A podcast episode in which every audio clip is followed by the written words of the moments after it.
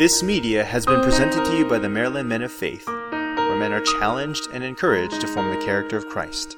For more information, please visit MMOF.org.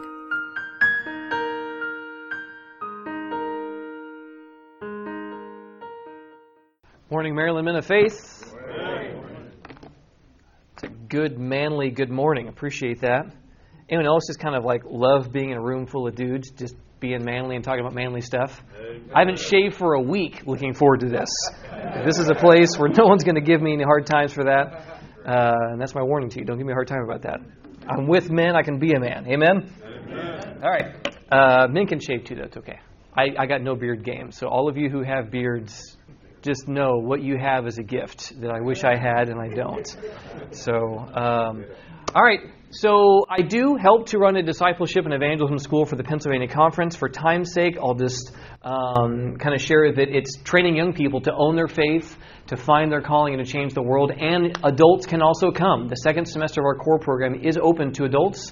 Uh, Mark Finley teaches for us on preaching, David Asscherick on apologetics, James Rafferty on Daniel, Don McIntosh, uh, Gary Gibbs, our conference president, Rico Hill, Paul Conniff, uh, Nathan Renner, Justin Kim, uh, and many, many more. Uh, our website is coreevangelism.com. You can find more information there that covers a whole aspect. We basically train 18 to 35 year olds. It's a nine month program in Pennsylvania.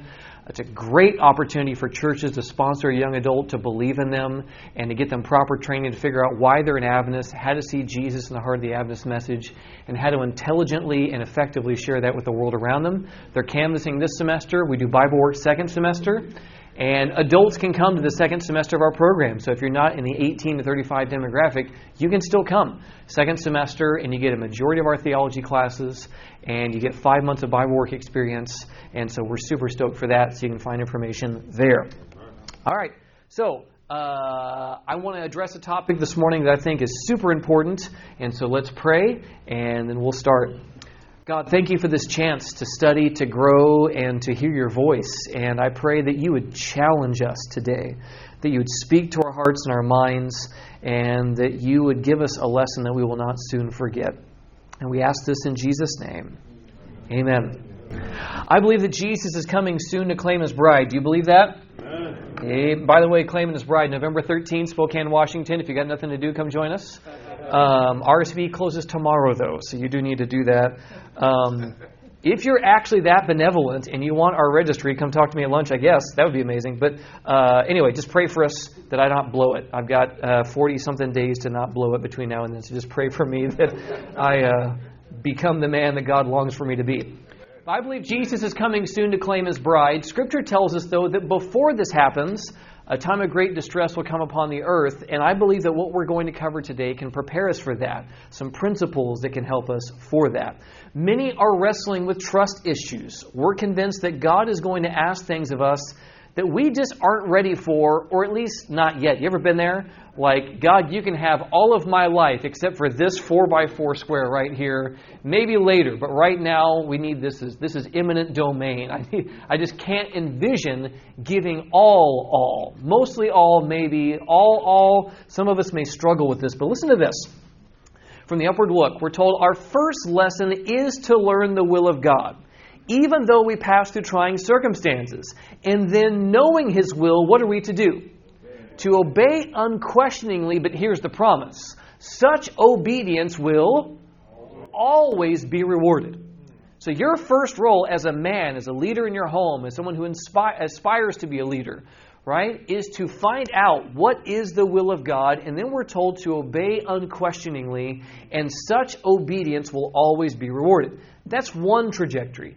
Here's the other one, and I'm apologizing, not apologizing in advance, because this one's pretty gnarly.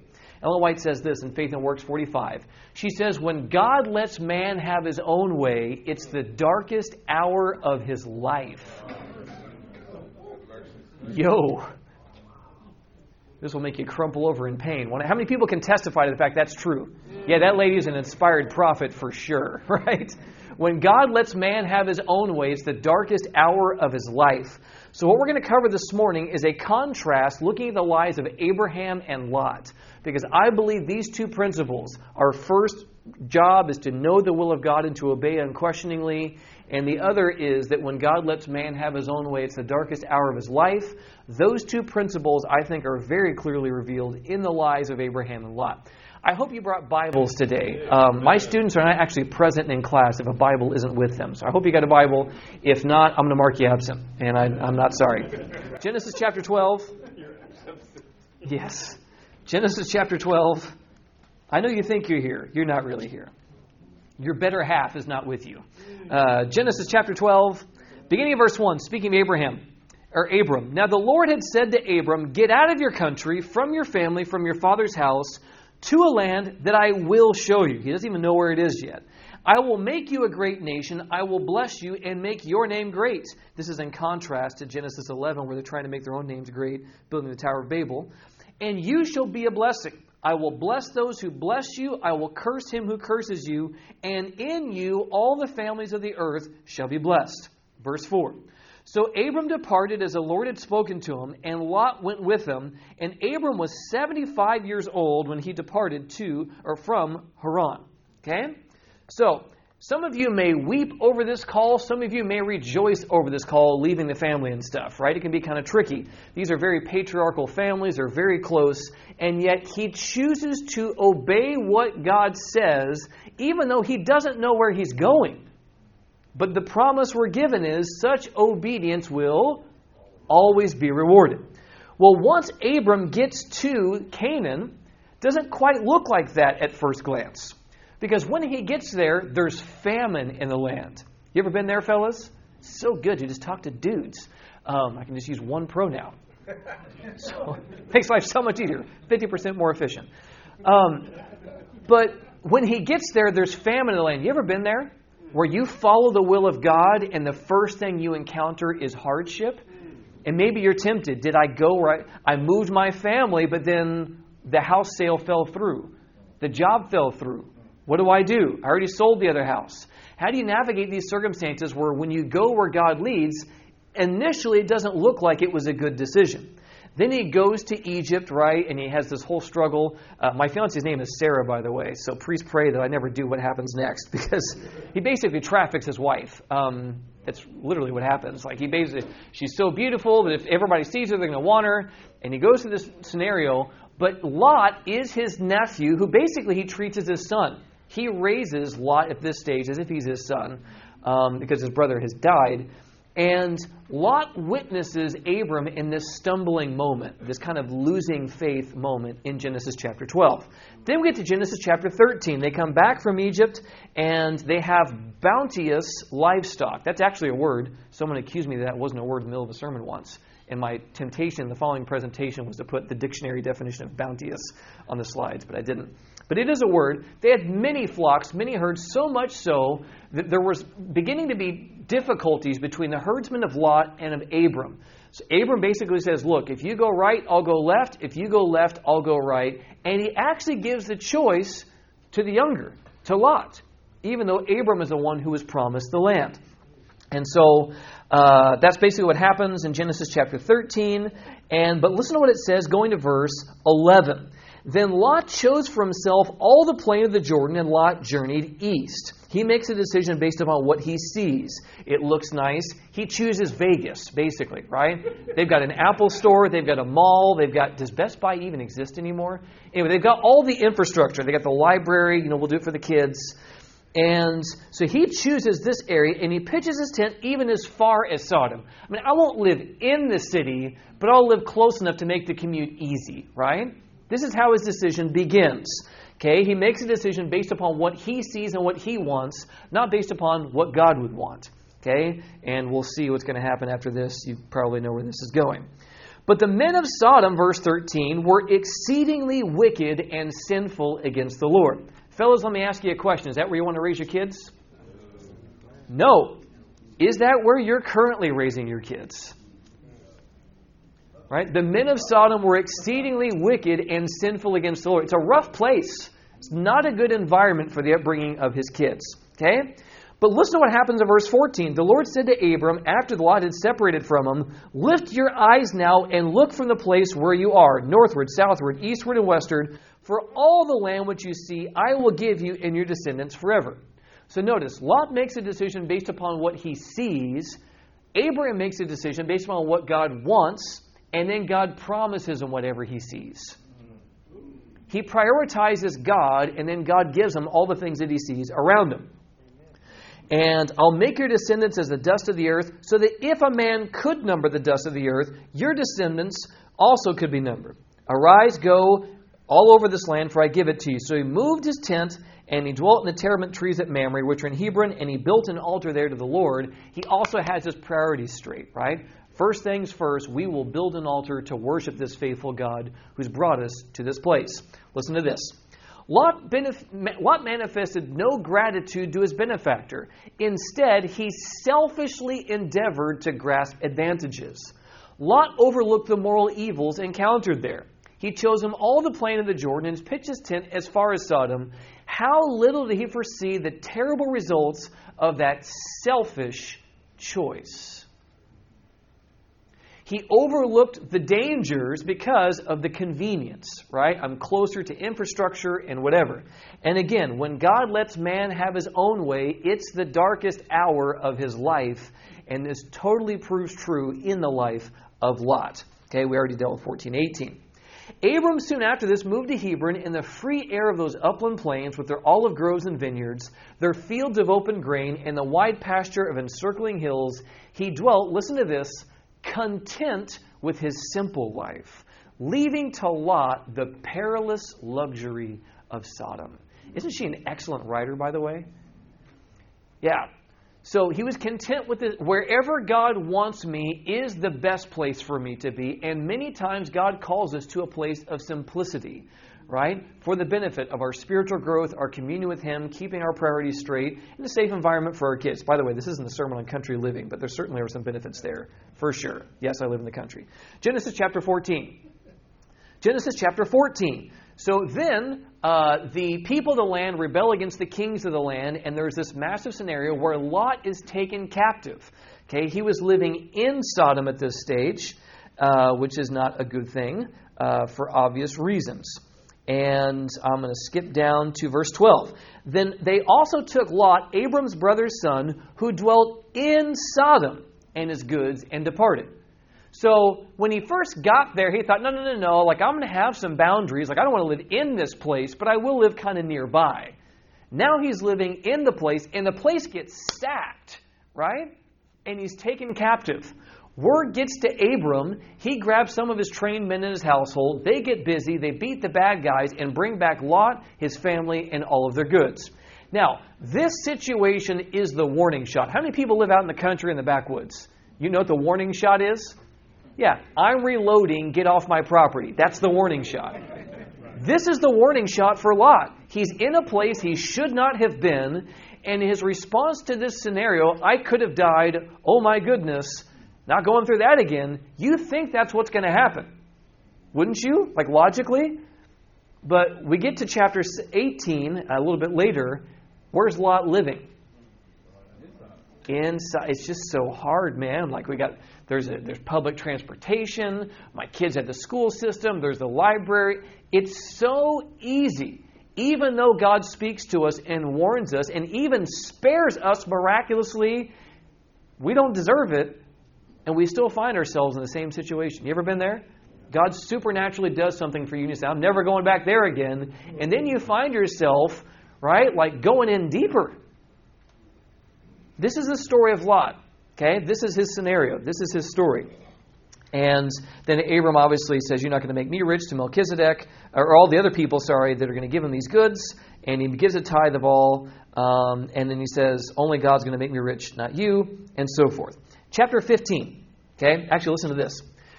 She says in Messages to Young People, we should choose the society most favorable to our spiritual advancement and avail ourselves of every help within our reach. For Satan will oppose many hindrances to make our progress towards heaven as difficult as possible. Right? Now, I'm not just talking about where you build your home, right? It's the things you spend time with. What are you surrounding yourself with? What are you looking at? Who you hanging with, who you eating with, what are you doing with your life, what types of decisions are we making regarding our associations? Because if we don't choose to prioritize our spiritual advancement, our journey towards heaven will be difficult. Because that's Satan's gig, right? Is to make your journey heavenward more difficult. She says, We may be placed in trying positions, for many cannot have their surroundings what they would. But we should not voluntarily expose ourselves to influences that are unfavorable to the formation of Christian character. And I need to kind of park and bark on this for a second because some of us are of the mindset hey, God calls people to live in secular, difficult environments. Is that true, by the way? Yeah, I am not of the mind that you need to avoid the world at all costs just to try to protect your kids, right? Because if you're avoiding the world, you're called to win the world, right? Like Every single one is born into the kingdom a missionary, we're told in the spirit of prophecy. All of us. You can't win the world if you're hiding from the world. There needs to be a proper balance here. But some of us are the mindset that God calls people, well, God calls people to live in difficult environments, and so we put ourselves there. The fact that God calls people to these environments does not mean that God called you to that environment. Are you understanding the difference? Just because God calls people there does not mean that God has called you there. And this is what she says on that idea. When duty calls us to this, we should be doubly watchful and prayerful that through the grace of Christ we can stand uncorrupted. So, if that's not where He's called you, that's not where you should be. But if it is where He's called you, through the grace of Christ and your dependence upon Him, you should be even doubly diligent, right, in your spiritual disciplines and so forth, because it's a difficult place. But she says, through the grace of Christ, you can stand uncorrupted. Amen? God does call people in a, in a hostile environment. That's true. Just make sure that God called you there before you move there. Our first goal is to know the will of God and then to obey unquestioningly, not to presumptuously build my own story and hope that God will still bless it. Do you see the difference? Oh, I'll go because God calls difficult people there. So I'll go and I just hope that God blesses me. That's presumption. Do you see the difference? Okay? She continues. Lot chose Sodom, Sodom as a place of residence because he looked more to the temporal advantages he would gain than to the moral influences that would surround himself and his family.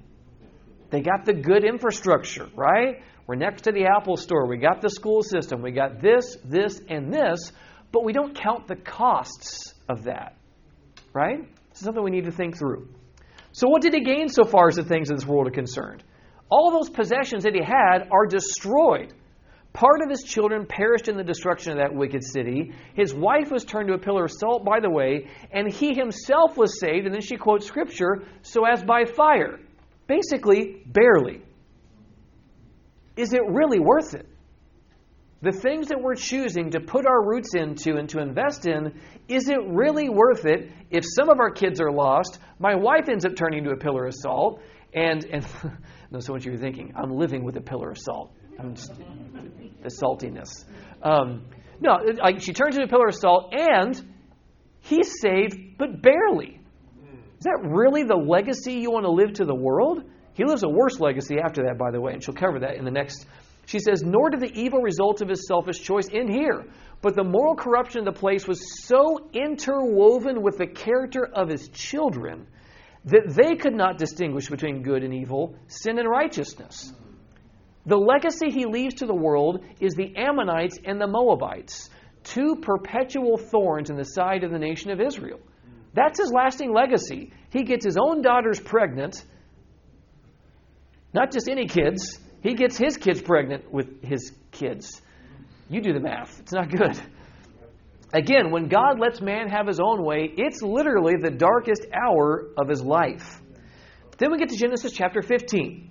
And God basically tells Abram in the very beginning of 15, I'm what you're looking for. I'm your exceedingly great reward. I'm enough for you.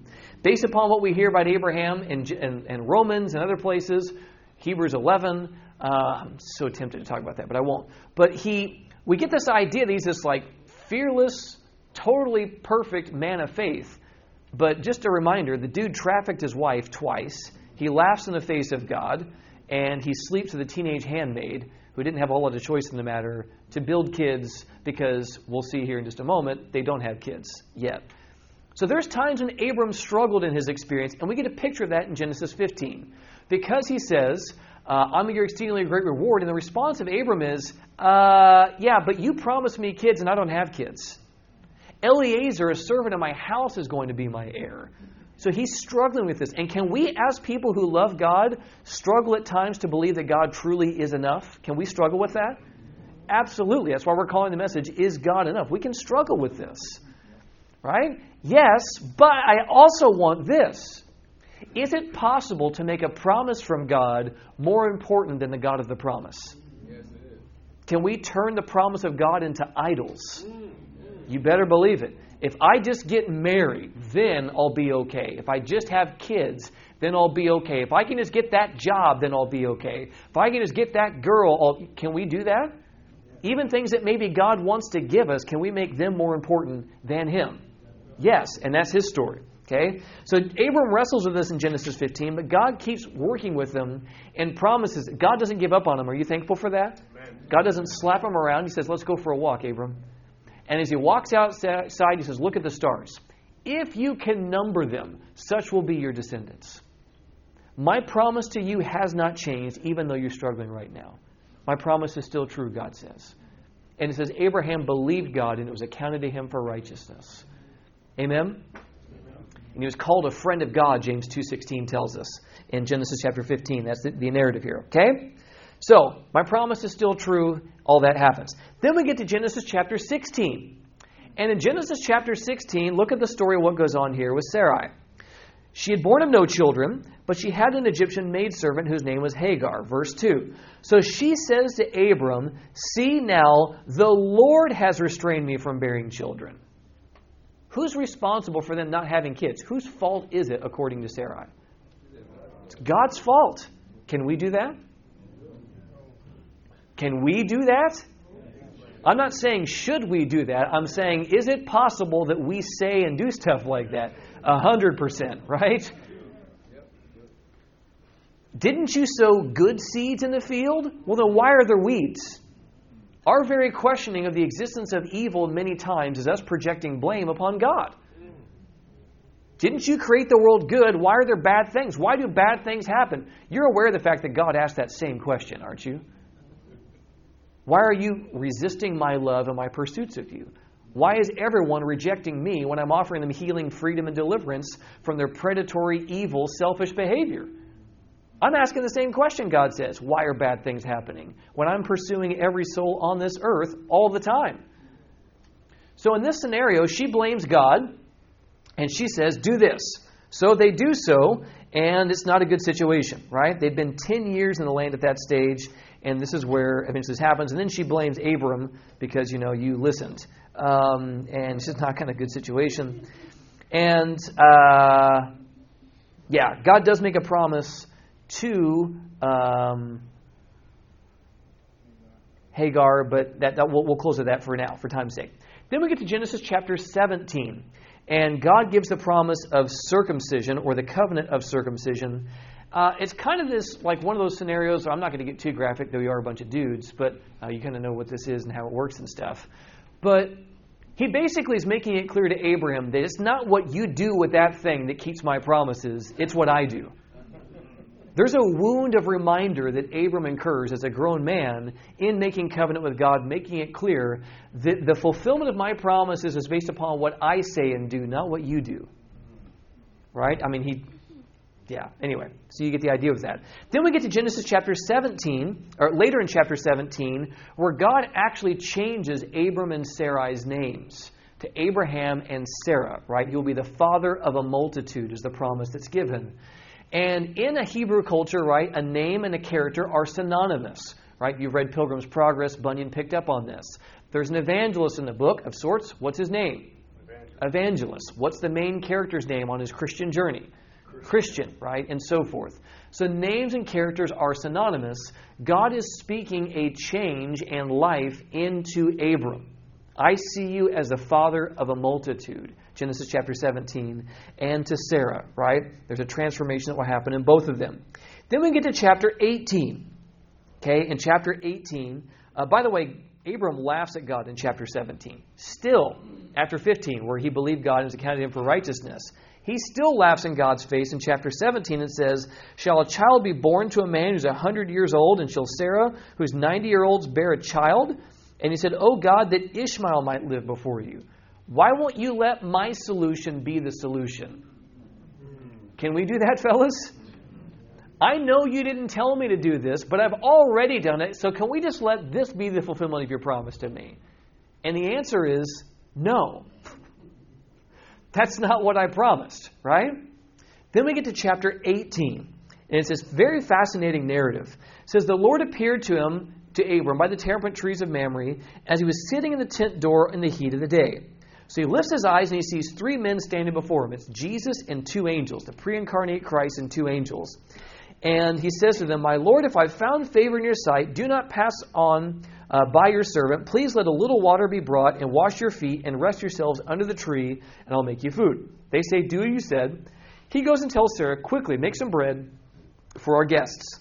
And then he tells a young man, Hasten to prepare this calf, and so forth. Then they say in verse 9, Where is Sarah, your wife? So he said, Here in the tent. And he said, I will certainly return to you according to the time of life. How long is a time of life? Yeah, nine, nine to ten months, right? I'll return to you according to the time of life, and behold, Sarah your wife shall have a son. Now she was listening in the tent, and they were old, well advanced in age, and Sarah had passed the age of childbearing. Verse 12 Therefore she laughed within herself, saying, After I've grown old, shall I have pleasure, my Lord being old also? And the Lord said to Abram, Why did Sarah laugh, saying, Shall I surely bear a child since I'm old? Is anything too hard for the Lord? No. Somebody needs to hear that this morning. That's right. At the appointed time, I will return to you according to the time of life, and Sarah shall have a son. What I love is that even though Abraham and Sarah are struggling all throughout this journey of waiting and faith, God remains faithful. Amen? Amen. God keeps reminding them of his promises. God keeps reminding them that he keeps his promises. Is anything too hard for me? Absolutely not. But Sarah denied it, saying, I didn't laugh, for she was afraid. And then he said, No, but you did laugh. Now it's fascinating. Hebrews 11 actually says that because she believed, she conceived. Did you know that? It's this conversation that challenges her unbelief, her fear, her feelings of betrayal and abandonment. Those are real, aren't they? Can we incur difficult wounds and belief systems because we're in the waiting seasons of God? We feel neglected and rejected. We get bitter. We get entitled. We do our own thing. God speaks into that space. And once she comes to see things as God sees them, according to the time of life, she has a kid. But it took this direct conversation for God to speak into her unbelief, into those belief systems. Aren't you thankful that God is in the business of healing us, not just correcting us? Yeah? God wants to go to those deep root structures. Okay? And so then uh, this story happens. The two men, the two angels, start walking towards Sodom. And then he says, Can I withhold this thing from Abram that I'm about to do? And so he tells him, here's what's going to go down. I'm going to go investigate to see whether what's happening in Sodom is as bad as I've heard. Now, does God need to come down from earth or from heaven to earth and then walk from Abram's tent to Sodom to see whether it's as bad as he's heard? There's a principle here that we as Seventh day Adventists should embrace and remember. God is in the business of investigating before he renders a final judgment. And we see this theme all throughout Genesis, by the way. Happens in Genesis 11, happens in Genesis 2, happens in Genesis 3, Genesis 4, actually 3 and 4, 11, and so forth. It happens throughout this narrative where God investigates before he renders a judgment. So he's not going for his own benefit, he's going for our benefit to recognize that he investigates before he makes final judgment decisions. So he tells Abram what's going on, and then Abraham clearly realizes who's with him because he says, Shall, Are you going to destroy the righteous with the wicked? And then he says, Shall not the judge of the earth do rightly? He clearly knows who he's talking to now, right? Not just some wayfarer. This is literally the judge of the earth. And so he says, What if, what if there were, uh, what he say? And what's the first number he gives you? I always forget. 40? 50. Uh, would you destroy this city for 50? And he says, if I find 50, I won't do it. And they said, what about 40? What about 30? What about 20? What about 10? Now, I remember I was at 3ABN camp meeting some years ago, and, uh, oh, what's his, I just forgot his name. It's Your Money, isn't it? G. Edward Reid. Ed Reid made this profound statement. He said that God kept giving mercy as long as Abraham kept asking for mercy. That God only stopped giving mercy when Abraham stopped asking. But guys, do the math. Right? He, he, gets, he whittles down to 10 and he thinks, okay, we're good. He at least feels that he's spared his family. Because do the math. You've got Lot, Lot's wife, virgin daughter number one, virgin daughter number two, and he has other daughters who have sons or, or husbands, right? And it's plural. So you have at least son in law number one and daughter, son in law number two and daughter. There's at least eight people in there. Some of them may have kids. He basically has whittled this down to his own direct family, Abraham has. But think of the mercy of God in telling him this beforehand when Jesus speaks to him because he knows the heart of a father. Jesus understands the heart who longs for those that he loves. Imagine how Abraham's going to feel tomorrow morning looking from his tent and seeing a mushroom cloud coming out of Sodom. A son of his, basically, Lot, is there.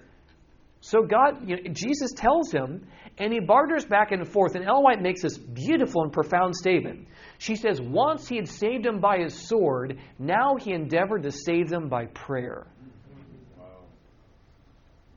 And the amazing thing is, Lot is the beneficiary of a whole lot of blessings and things, and he's totally ungrateful.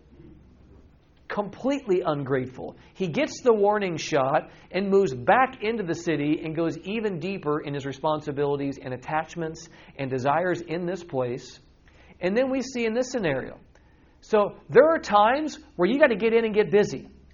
You got to grab a sword, not literally, right? If you don't like her boyfriend or something else, don't literally do that. But there are times when you have to physically engage in a scenario to look out for those that you love. There's times when you got to do that, right? They're not listening. You got to make that phone call and say, yeah, they're not getting on that plane. They're staying with me, whatever the situation may be. And there's other times where the only thing we can do is pray. And God has called us to both as men. Right, amen? And we see this in his love for Lot. So that's chapter 18. Um, and it basically closes. And then Jesus starts walking from Abraham's tent to Sodom, and the angels get there by chapter 19 while Jesus is still on his way. Okay? And then we get to chapter 19. So the two angels came to Sodom in the evening, and Lot was sitting in the gate of Sodom. When Lot saw them, he rose to meet them, and he bowed himself with his face toward the ground. This is chapter 19, verse 2. Uh, and he says, Here now, my lords, please turn into your servant's house and spend the night and wash your feet. Then you may rise early and go on your way. They say, No, but we'll spend the night in the open square. He says, No, no, no, no, no, no. You come to my house. Okay? And so he made them a feast and baked unleavened bread. You almost get the sense that he knows how bad this place is, and he feels bad for anyone who doesn't understand. You ever grow up in a rough neighborhood and you can tell somebody doesn't know that they're in the wrong side of town? There's a lot of mm-hmms in this room right now. And you just you kind of want to get them out of here because you know how to navigate this environment, but they don't. In his scenario, why is he navigating that environment? Especially after a warning shot. Right? So he's in this scenario. He tries to get these guys out of here. He clearly is aware of how bad it is, but he's not pulling his kids out. But he'll protect a stranger? Are, are you understanding some of the, the, the strange uh, logic that goes on here? And so then, of course, you get the situation where he gets a knock at the door, and uh, it's not it's not the Girl Scouts. You you know you know where this is going. It's not a good situation. They want these men in an unholy way, and then there's a scenario where he offers his wife or his daughter. That's not excusable. Don't even try to make excuses for it. It's disgusting. By the way, there, there's this principle that there are descriptive texts and prescriptive texts in Scripture. Are you aware of this? There are texts that just describe what happened, and then there are texts that are prescriptive. This is how you should live your life. Clearly, Genesis 19 is not how you should live your life. Do I need to like defend that, or is that just clear? Nearly the entire book of Judges is descriptive. It's ugly. It's, it's just bad. And there's this consistent theme throughout the book of Judges that in those days there was no king in Israel and everyone did what was right in his own eyes. There's a repeat of this narrative, by the way, in Genesis, in Judges chapter 19, actually. 19 and 19. It's ugly. It's gross. And there are, there are some less lower lights in Judges, but most of it's not that great. And this is what happens when humanity does their own thing. When God lets man have his own way, it's the darkest hour of his life. God allows for these narratives to be in Scripture, not to endorse the behavior. Don't defend Lot. Well, he knew they were gay, so they wouldn't take her, or what. There's no explaining it. It's repulsive, it's gross, it's just bad. Now, they don't respond, but then it says that the angels strike them in at the door with blindness. Okay? This is verse. Um,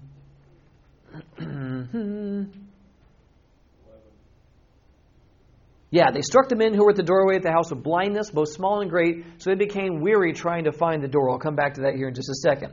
Then in verse 12, they say, Have you have anyone else here, son in law, sons, your daughters, whomever you have in the city, get them out of this place, for we will destroy this place, because the outcry against them has grown great before the face of the Lord, and the Lord has sent us to destroy it.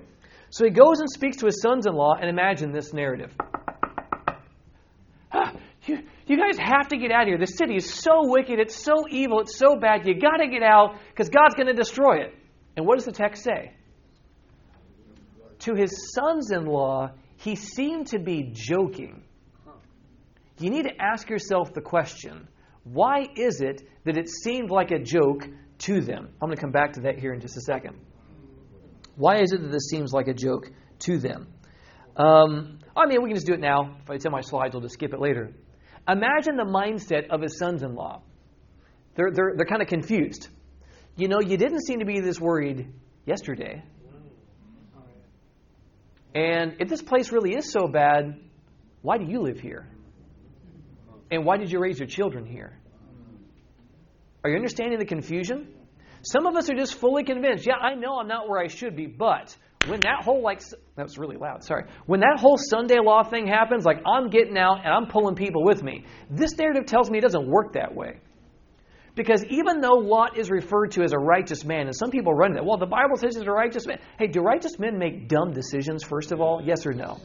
Ellen White says he's saved barely. Do you want that to be your standard of righteousness? No, let's not defend what happened here, okay? And he nearly tried to give his girls off to these carnal fools. This is bad. So, but imagine the scenario that we think that we're actually going to have a desire to disengage from where we've put root structures for years hmm. easily. Hmm. I got the mortgage, my kids are in a school they like. You think you're just going to leave. It's not as easy as you think, especially in the midst of a crisis, right? When all your freedoms and stuff are being taken away. And so that, that's the first thing. And second of all, his family didn't want to leave. His kids don't want to leave. His wife doesn't want to leave because they're so attached to the life that they've built in a place they never should have been. They're so deeply enmeshed with a place and a life they never should have had, which makes it more difficult. And second of all, you think you're going to bring people with you? You were just drinking with me last night. We hit up the club last week, and you're telling me to get out because this place is wicked? They're going to laugh. Are you understanding? Your witness is null and void in the face of a crisis when you are just as compromised as the people around you. So, for you to say that you're going to pull people out and that you're even going to want to leave, this narrative is a warning to us. And maybe this is why Jesus says, Remember Lot's wife, when talking about the end of time as it was in the days of Lot, right, and Noah and all these other people, and remember Lot's wife, he's telling us there's a lesson there for you in that narrative that will benefit you in this future time. Are you with me? And this is why we're having this conversation right now, because we're just sure we're going to be ready, we're going to get out, because we know all I have to do is wait until that thing happens, right? And once that thing happens, then I'm going to start making changes and making decisions. And this is basically what happens with the angels. You got to get out. And him and his wife are like, oh, yeah, you're right. So um, we're going to call U-Haul next week, and we'll start going through our stuff. We have too many sweaters. We've got too many. Like, there's this sense, and where it's like, yeah, you're probably there's this glacial shift in a pending epic crisis. So they grab this dude by the shirt collar and yank him out. It's that, even though he knows he shouldn't be there, right? Wouldn't be caught dead in that place. Now he lives there. He's got a mortgage there. His kids go to school there, and they love it there. Are, you understanding what happens? Convenience does this to us. So they pull him and they say, Don't look behind you and escape to the mountains. And then he tells the angels, who have been sent directly from Jehovah himself to save the guy's life, he says, That's not going to work. I'll die. This is how he responds to angels sent from heaven to save his life. I'm not going to make it. I'm going to die. And they actually acquiesce. They tell him to go to the mountain. So I won't make it. He says, is, there, is it not a small one? Can I go to this small city? He goes to the small city, and as fire comes down from heaven, he's so spooked he doesn't stay in the small city. He goes to the mountains anyway. Guys, sin makes us dumb. Can, can anyone want to say amen to that? Amen. Yeah, it makes us stupid. So he's arguing with angels. He doesn't understand why no one sees the imminency and the danger when he's trying to leave. He himself doesn't really want to leave. It's an ugly scenario, guys. And so then we get to this next situation uh, where eventually, you know, his wife turns a pillar of salt. They go to the cave. We'll come back to that in a second. But here's something I learned from this narrative miracles won't change people's condition. We see it in Genesis 19. They're knocking on the door. They're wanting to take the men inside of the house. And it says, the text literally says, the men were struck with blindness. They've received a divine judgment from God, but the text also says they weary themselves trying to find the door. They don't say, Pray for us, we're so sorry. They're still trying to get what they want. Miracles don't change people's conditions. We see this in Exodus chapter 14 as well. Israel has left Egypt. The Egyptians are pursuing them. There's a pillar of cloud and fire behind them. And in this scenario, it's time to, ah, we just got to, you know, this isn't good, this is bad. And so there's, the amazing thing to me is when the Egyptians get to Israel and they see a supernatural manifestation of the glory of God between them and Israel, their response is basically, oh, it's just a red light. We'll just wait. This is insane. God is fighting for them, and they're not doing anything. Then the next situation is the Red Sea's parted, Israel goes through on dry ground, and as they go through on dry ground, once the pillar cloud moves, they think, oh, good, this is our time to pursue them. And they go through a supernatural miracle. This is insane. They go through a supernatural miracle pursuing the Israelites, and it's only once God takes the wheels off of their chariots that they begin to realize wait, God's fighting for them, retreat. And not one of them survives. You know what that tells me? It, it, it leads to a follow up question in my mind. Should God have to take the wheels off our chariots before we come to our senses? And by the time that happens, it's too late, fellas. If you're waiting until this stuff goes down, it's too late. We don't have time to play with at that stage. We talked about why his sons in law laughed. He was trying to live a righteous life while being comfortable in the presence of foolishness, and it never works. Never works. I mean, yeah, I'd never be caught dead doing whatever, right? Fill in the blank. But I do watch it on Netflix, and it doesn't bother me. It Doesn't bother me at all. I listen to music that approves of it. Whatever the situation is, I'm not here to bag on your entertainment choices. The point is, I would never do that, but I'm actually quite comfortable with other people who do it. it Doesn't bother me. It Doesn't bother me watching it, hearing it, and so forth. The tragic story of his daughters is here's the idea that they learned in the Babylonian school system of their day. Uh, the, text actually says this. It's heartbreaking. Okay? So it says, uh, verse 31 of uh, Genesis 19 Now the firstborn said to the younger, Our father is old, and there's no man on the earth to come into us, as is the custom of all the earth. Is that true? That there's, not, there's no men to come into them? No, there's even good, godly dudes. Here's the thing I don't want one of them. The only man I want to be with is a man that looks like that because that's what I'm used to, that's what I've been around, that's what I want. Can we have those same views, fellas? Not just a bag of the ladies here. Can we do that? There's no one to choose from, so we go for somebody who doesn't have our same faith views, doesn't have our same values, because there's no one else to choose from. That ain't true. By the way, fellas, statistically, you have way more options than the ladies do the percentage of good, godly, Bible committed men that are available for a young woman to pursue is unfortunately low. It's very low. So you have young professional women right now who are godly, great catches, can't find a good husband. Passive, tepid, unconverted boys who don't want to be adults. That's what they have to choose from. So, fellas, you got a lot of good options. The ladies don't have a lot of good options. So, pick the good ones, don't blow it. Amen? And if you are not that man, by the grace of God, He's willing to make you that man. What He needs for you to do is to be willing to say yes. Amen? God can change the trajectory of your life if you let Him. So then they say, so here's my brilliant idea. Let's get them drunk. You sleep with them. Then we'll get them drunk tomorrow and I'll sleep with them. These are the ideas that came from the school system that dad sent them to. And we end up with the Moabites and the Ammonites and so forth. It's a tragedy, guys. When God lets man have his own way, it's the darkest hour of his life. But go with me to Luke chapter 18. We're almost done. Luke chapter 18, 29 and 30. Luke chapter 18, 29 to 30. So he said to them, Assuredly I say to you, there is no one. How many? No one who's left house or parents or brothers or wife or children for the sake of the kingdom of God, who shall not receive many times more in the present time and in the age to come eternal life. This is the promise of God to you this evening or this morning, fellas. If you put him first, whatever you're leaving, whatever you're walking away from, God will give you more blessings right now and in the hereafter. That's the promise of God. Amen? Whatever it is that you're afraid to cut ties with, that you're afraid to let go of, that's more important to you than God is, if you put Him first, you don't have to wait until heaven to receive blessings. He will give you blessings in the here and now and in the hereafter. Listen to this. Many who profess to be Christ followers have an anxious, troubled heart because they're afraid to trust themselves with God. They're not anxious because they're trusting God, they're anxious because they're afraid to trust Him.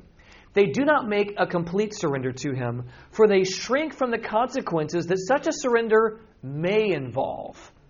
You don't even know. So when God calls you to make that surrender, the devil's hot, stinky breath comes on the back of your neck and says, Hey, ah, that doesn't sound too fun. That, that costs a lot, man. Are you sure you're willing to do this? And the response is, You're afraid of what it may cost you, is what she's saying. You don't even know.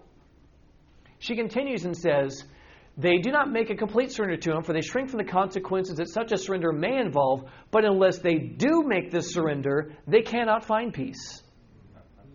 If you're looking for peace, it's not going to come with the dual citizenship. Only one passport, fellas. You can't rock two. You only get one. You got to make a choice.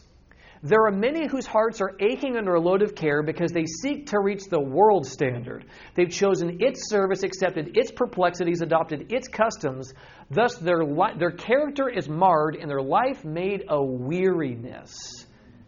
You're not exhausted by the burdens of God, you're exhausted by the burdens of the world that you won't let God have. You understand the difference? Our Lord desires them to lay aside this yoke of bondage. Satan promises you freedom in following him. Does it work? Absolutely not. There's no freedom there, only servitude. God offers you real freedom. So he says, Lay aside that yoke and take my yoke, for it's easy and my burden is light. Worry is blind and it cannot discern the future. But Jesus sees the end from the beginning. In every difficulty, and how many difficulties? In every difficulty, he has a way prepared to bring relief. No good thing will he withhold from those who walk uprightly. God's not withholding anything good from you guys. Whatever you're afraid of letting go of cannot give you what he can. It's not going to work. It cannot comfort you, heal you, or help you in the, same, in the same ways that Jesus can. It just can't. She says, Our Heavenly Father has a thousand ways to provide, of which we know how much? Nothing. And those who accept the one principle of making the service of God supreme will find perplexities vanish and a plain path set before their feet. You know what that implies? Then there are some times when we don't know what to do, and part of the reason why we don't know what to do is because we're afraid of what He may say. So we're not fully open to the voice of God in our moments of decision. And then we get mad at God for not speaking to us when at the end of the day, God knows you don't want to hear from Him. God is in the business of giving us the desires of our heart, even if it isn't Him. And He honors the request of the heart over the request of the mouth. So if you say, God, I'll go where anywhere you want, but in your response you say, but Lord, please not Michigan. That was me, by the way. Please don't call me to Michigan. It's cold, it's scary. Ah, so you called me to Pennsylvania. I didn't see the exception clause there. I actually like Pennsylvania, it's gorgeous. But we do these things, don't we? Where we say God will go wherever you want, but we're really not open to what He wants. We're really not a blank sheet of paper. So in turn, He's not really able to give us the answers He longs to give us because we don't want to hear it.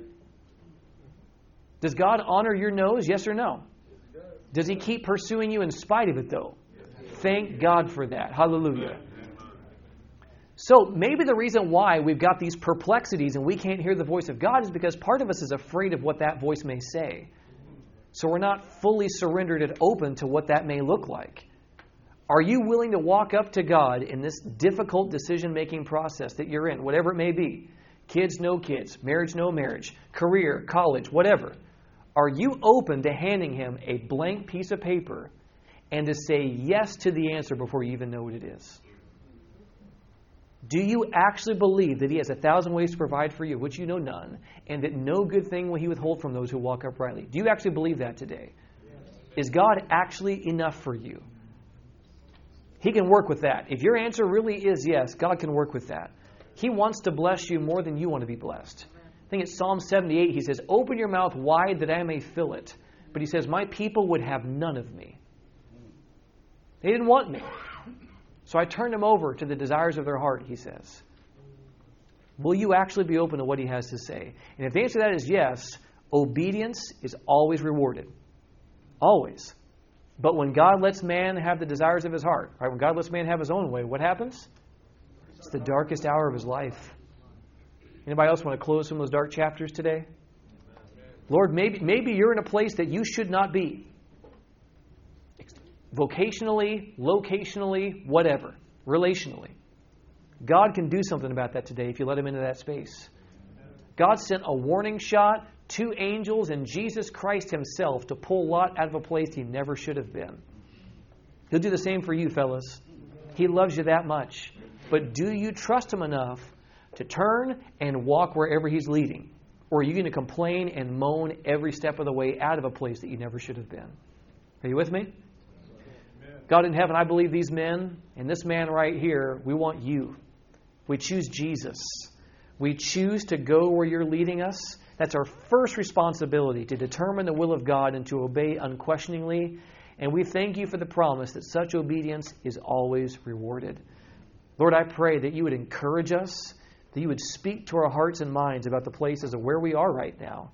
And if we're where we should be, help us to stay planted and to not deviate. If we're not where we should be, God, I pray that in the deep love that's in the recesses of your heart and that overflows out of your heart, that you would pursue us, that you would pull us out, and that you would help us to walk in the right path. Thank you, God, that you're not limited by the bad decisions we make and that you're in the business of redeeming, healing, and liberating your people. We pray that you would cover our sins with the blood of Jesus. God, help us. Lord, forgive us for being selfish, short sighted, carnal, and, and just ignorant, willfully ignorant. I pray that you would forgive us, that you would cover those sins with the blood of Jesus, that you would fill us with your Holy Spirit and empower us to be the men that you've called us to be, and that we would desire that too. And we ask this in Jesus' name. Amen.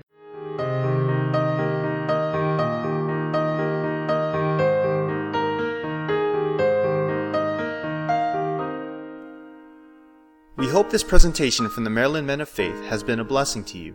Your feedback is welcomed. Please visit us at mmof.org.